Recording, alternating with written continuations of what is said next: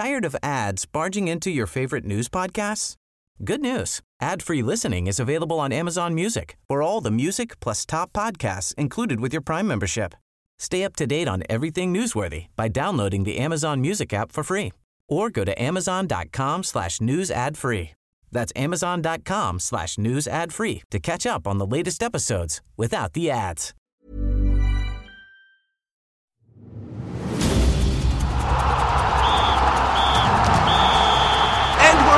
Extra time.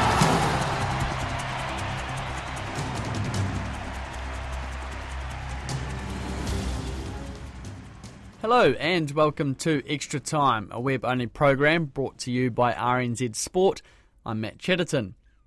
New Zealand's newest Formula One driver, Brendan Hartley, says he's feeling relaxed ahead of what will be the biggest drive in his career. 27 year old Hartley is about to fulfill a childhood dream of racing in the Formula One when he lines up for Toro Rosso in this weekend's US Grand Prix in Austin. He'll be just the ninth New Zealand driver in Formula One and first in 33 years. He only got the call up last weekend while driving the World Endurance Championship with Porsche. Hartley held his first media conference today in Texas. This happened very quickly. Uh, I didn't know about it much sooner than the, the press did. So it's, it's been quite a whirlwind of a couple of weeks to, to, to arrive here. And yeah, I'm pretty relaxed at the moment, all things considered, and really looking forward to getting out on track. Obviously, I've had quite a bit of time to chat to the engineers and go through some data, a little bit of time on the sim. Um, but I'm looking forward to free practice one and see how comfortable I feel and working towards the, the race start on Sunday, which is a big moment for me. So, yeah, really excited. What have the team said to you about their expectations for this weekend and sort of longer term, what may come after this weekend? Um, actually, there's been no expectations set. To be honest, some of the team members I'm just meeting for the first time today and uh, yesterday during the seat fit. And I made the seat yesterday. so, um, yeah, nothing's really been said yet. Obviously, I want to do the best that I can. And although I'm, I'm trying not to put too many expectations on it. Um, some ways, I'm underprepared. Obviously, I want to do yeah, the best job I can. But noth- yeah, nothing's been said by the team. And, uh, and also going forward, nothing's been said yet. Looking at this race or this track rather in 2013 i go back to your, your event in the grand am endurance race how fitting is it to have this f1 start here and how critical is it to come to a place where you have all this track time Um, yeah, it's definitely nice coming to my Formula One debut at a track I know very well. Like you say, dates back to 2013, and I've I think I've driven here almost every every year since. Um, actually, as a racing driver, learning a track is is uh, when you have enough experience, it can happen quite quickly. I think learning the car will be be the bigger challenge. Um, the big tyres, the big downforce that these Formula One cars have at the moment. Obviously, they're setting lap records at every every track they go to. So, yeah, I'm going to have a bit bit on my hands tomorrow, and I, I think that the track's only a small part of it. Um, but yeah, look, looking looking forward to it. Have you asked Sébastien Buemi or Mark Webber some advice uh, to drive a Formula One? Um, yeah, I've- obviously all the all the friends I have in the sport. I've been asking for a bit of advice. I saw Mark this morning for, for breakfast, and I saw I saw Daniel, who's uh, one of my best buddies, buddies as well, Daniel Ricciardo. So he, I saw him two nights ago. I asked him all the advice I could could manage to get out of him regarding tyres, and yeah, I mean some of it's going to come down to like I say, driving free practice one, seeing how I go, and then. Then asking some of those questions. A a lot of them aren't really relevant until I've actually experienced experienced the, the car. Brendan, there's been a lot of expectation, speculation that you were headed to IndyCar next year. Um, does this weekend change your plans there? What's what's your future look like? Um, yeah, no, nothing has been confirmed for me for next year. So, yeah, like I said before, I, I haven't asked too many questions and, and just I've been trying to focus on doing the best I can this weekend because I've got a fair amount on my plate to, to figure out and, and uh, do a good job. So, I'm trying not to think further forward. But yeah, wa- was looking at IndyCar and, and, and still am, and um, nothing nothing confirmed for next season yet.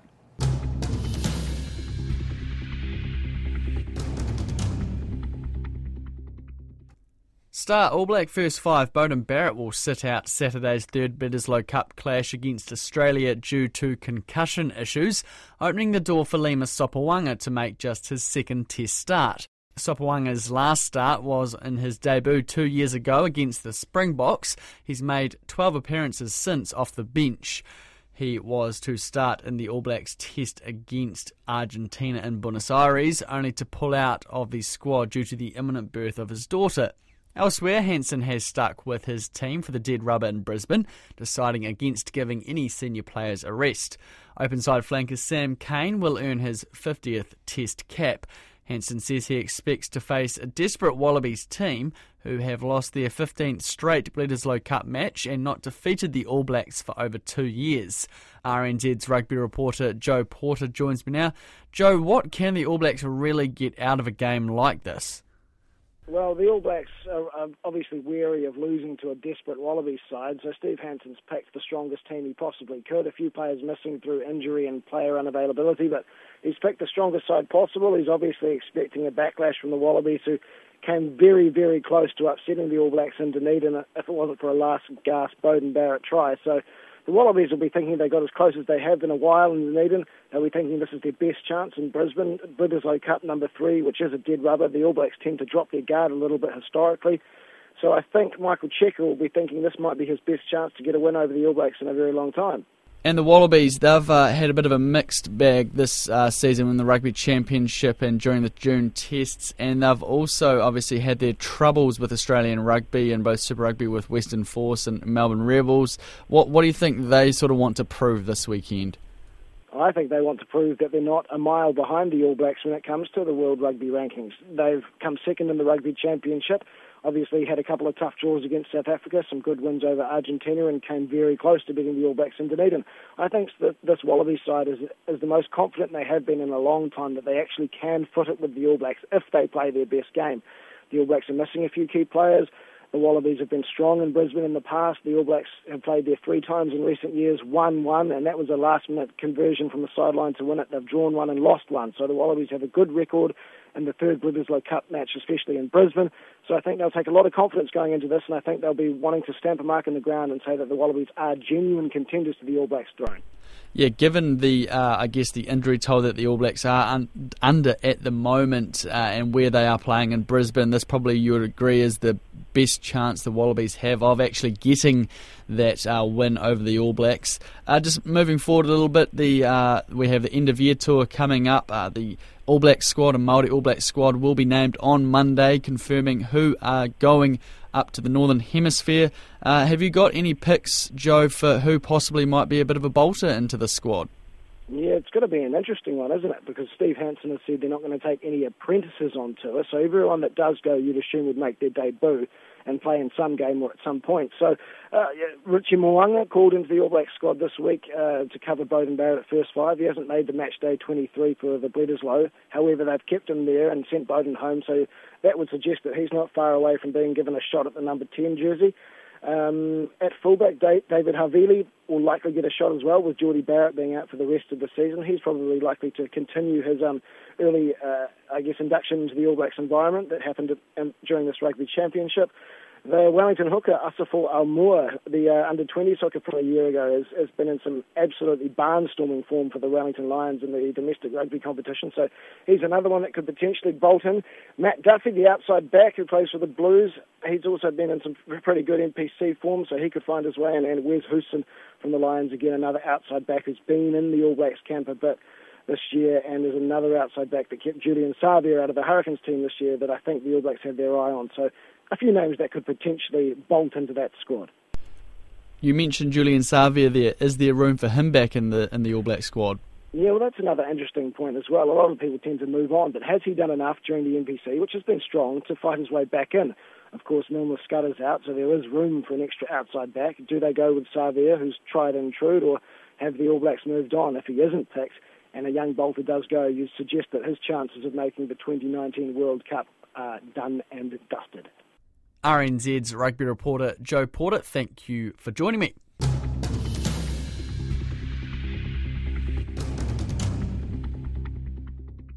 It's been a busy week for New Zealand football with tickets for the FIFA World Cup Intercontinental Playoff match between the All Whites and Peru in Wellington next month going on sale. Here to tell us all about it is our football reporter Clay Wilson. Clay, first up, 20,000 tickets. Over half the stadium went in an hour in pre sale earlier this week, with the remaining seats going on sale today. Uh, I guess that goes to show that New Zealand's really getting behind the All Whites, aren't they? Yeah, great news for New Zealand football. I think perhaps a few people weren't quite sure exactly how they were going to go. Uh, there was a lot of talk about the pricing of the tickets, but they went out on pre-sale on uh, on Tuesday, obviously, and I think twenty thousand in the first hour. Um, as we stand now, um, just a few thousand up for grabs. So I think 38,000 capacity there and just a few thousand when it went on pre, uh, off pre-sale into the general public today. So a great response and it just goes to show that uh, New Zealand football got it right with the prices mm. and also goes to show how much this game means to New Zealanders and football fans in this country. Yeah, I'm really hoping that we get to see some similar scenes to Bahrain. I mean, obviously, it's not quite the same uh, dynamic that it's not the second leg, but you know, it would still be great to see a very, uh, very vocal crowd at Wellington Stadium. Now, speaking of vocal crowds, we've also heard from uh, Andy Martin, CEO of uh, New Zealand Football, saying that he wants New Zealand to be a hostile environment for Peru. Is that the right move?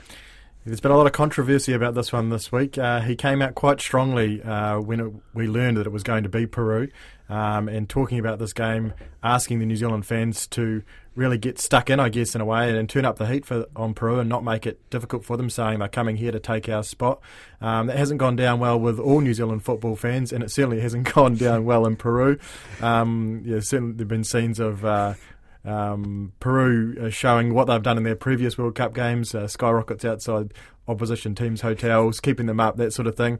Um, so I think it's a bit of, uh, you know, you'll get treated as we get treated type thing, especially given the first games here in New Zealand. So it will be interesting to see how that plays out, how New Zealand fans treat the Peruvian team and, and their delegation. Um, I think we'll probably end up seeing that the majority of fans will just be be like Kiwis and, yeah. and, and be nice. But um, I can sort of understand where Andy Martin's come come from in a way. It's sort of a lose lose comment. Um, but uh, yeah, it it's, it's um, the South Americans obviously are full of passion, so I'm sure the All Whites are going to get a bit of their own back when they go to go to Lima. Now, just taking a look at, uh, I guess, a uh, bit of the team news, uh, we've got some unfortunate news for All Whites fans that Andrew Durante will not be participating. He's got pulled up an injury uh, while playing for the Phoenix in the new A League season. Uh, what what's happened there, mate? Yeah, there's a bit of talk around in media circles that uh, Durante went to the Confederations Cup in June with a sports hernia, um, a bit of an injury, and that perhaps has brought this on.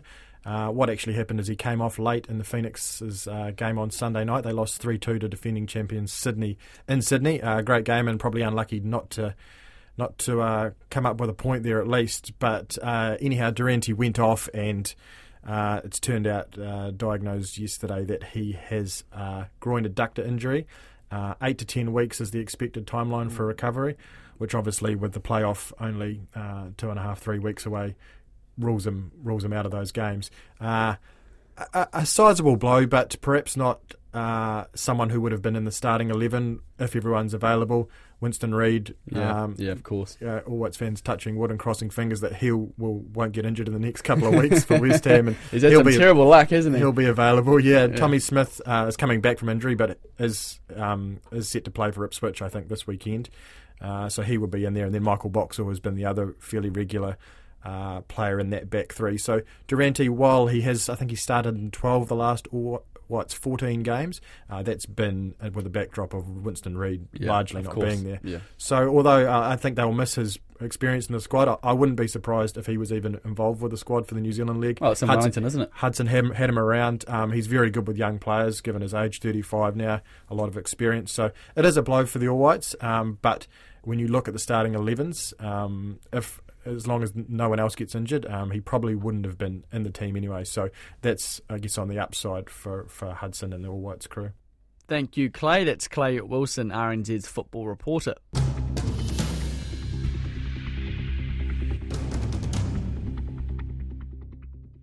The Silver Ferns capped off their disappointing Constellation Cup series against Australia with their worst loss of the competition, a 16 goal drubbing in Sydney on the weekend.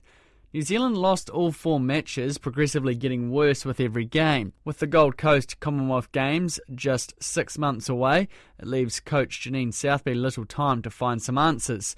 Joining me now is RNZ's netball reporter Bridget Tunnicliffe. Bridget, what did you make of the series? I was extremely disappointed, really, with the whole series. I think everyone was looking forward to it after that um, quad series result against the Australians, beating them by 10. Um, but I think I think it goes to show in that quad series game, the Australians did play pretty poorly, and I, no one really expected them to play like that again. But they really went away, did their homework, came back. They were determined. They were far far stronger. Um, I think the other really disappointing aspect for New Zealand is that we basically got worse with every game. Each um, each scoreline, you know, got a bit wider with every game, and we were repeating a lot of the same mistakes, especially just with our basic passing on attack, just passing to our to teammates. Um, some of the passes were, were really shocking. Um, yeah, I think um, yeah, the, the series is extremely disappointing, and in a lot of ways, it raised more questions. Uh, Janine Southby would have been wanting to, to answer some questions for her about certain players, but in many ways, it probably threw up more questions where does this leave them moving forward? Uh, we've got the Commonwealth Games next year in April on the Gold Coast, uh, which has been obviously a major talking point already. What what now for the Silver Ferns?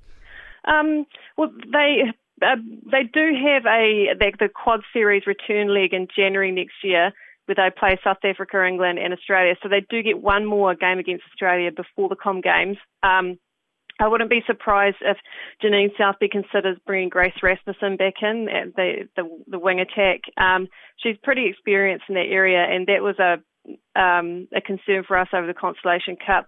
Gina Crampton does a good wing attack, but um, the same with Rasmussen is she. I think she just takes more control down there, and she changes up the pace, and that was one of the the concerns in the Constellation Cup. So she might look at bringing her back. Um, the other um, the other thing is she might look to try and get Sam Sinclair up to speed in that centre position. I mean, there's hardly any time left, but she's she's going to do it. She needs to do it now because Shannon Francois just struggled a little bit in that position. It's such an important position, transitioning from defence to attack. That was a major problem for us. And Sam Sinclair had a um, gave it a really good go when she got some court time. So, yeah, I'd like to see her um, invest time in trying to develop Sam Sinclair there.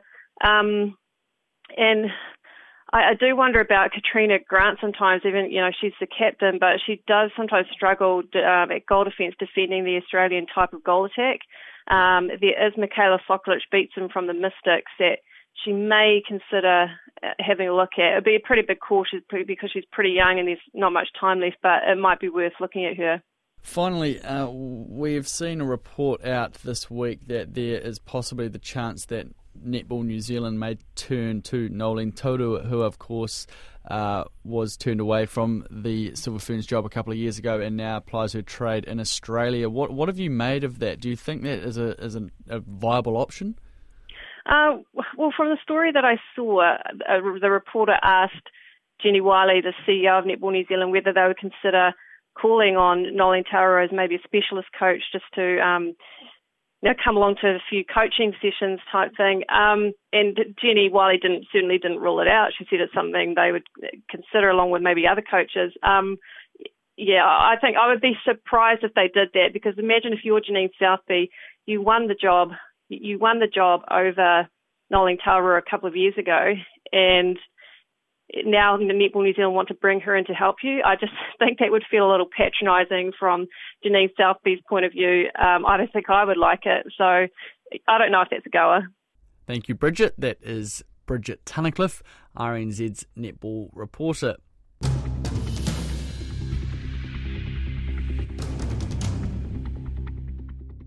The New Zealand Rugby League side have their backs to the wall as the start of the World Cup looms next week. The Kiwis' name has taken a hit in recent months, most lately with the last minute defection of several players to the Tongan squad, including superstar North Queensland Cowboys back rower Jason Taumalolo. In a bid to help motivate the New Zealand squad, several Kiwis legends were invited into their pre tournament camp in Ngaruawahia this week. And uncompromising forward in his playing days. Kevin Tamati was one of those legends, and he told Clay Wilson he still believed the Kiwis were capable of World Cup success. I'm a strong believer in giving uh, players who want to play for you the opportunity to prove themselves. And I think that now um, they have got their squad, and the young fellows who have come into the squad can now start believing that they have um, the opportunity to prove themselves that they belong there and prove to their families and the opposition that they belong there. Obviously, a lot, a lot was made of the likes of Taumalolo and, and the others that went with him to go and play for the likes of Tonga. What did you make of, of that, given it, especially it was such a late switch? That's what really annoyed me, is how late um, they were in informing. It is what it is, and his um, his choice or their choice has given the opportunity to others. Now it's up to those others to prove that they deserve that opportunity. Did it leave a bit of a bad taste the the way things went down and the, the way the Kiwis named, I guess, got dragged through the through the mud a little bit with all that stuff that went on? Yeah, it, it did. But if you worry about the negatives, you never see the positives, mm. and so you you take it as it is and just get on with what you've got to do. All the Kiwis have to do is worry about the job that they have in front of them and to prove that those guys who have decided to jump ship, that's it. Well done. Get on with it. Get on with the job that you've got to do. What would you say are the are the keys to success given they've lost these players, you know, the likes of Kieran Foreigners and around as well? Uh, uh outside of obviously they're going to these young guys that are coming in are going to be very motivated to do well because it's an opportunity they might not have otherwise had. But outside of that, with a with a group that's quite young and perhaps inexperienced, what would you say are the keys to them being successful, ultimately lifting the trophy? Ultimately, playing together, playing for each other, uh, wanting to die for each other, wanting to die for the cause, and because they have the opportunity to do that at home in front of their own people, it just makes the pressure on them so much more demanding. What are your expectations of the team? If you're to look at it re- really bluntly and objectively, can they go all the way? Can they knock over the others? I guess likely Australia to win the title. Looking looking at the team on paper, there is enough experience in the side. There is enough um, maturity. They've got players who have won championships. They've got players who are born leaders. I think that they, given that they stick together and play together and represent again, represents the colours, the country. Um, yeah, I believe that they have got a very good chance to um, to win the championship. Kiwis legend Kevin Tamati talking to Clay Wilson there. That's extra time for this week. Your feedback is always welcome via Twitter at RNZ Sport or our email sport at radionz.co.nz. I'm Matt Chatterton. Catch you next week.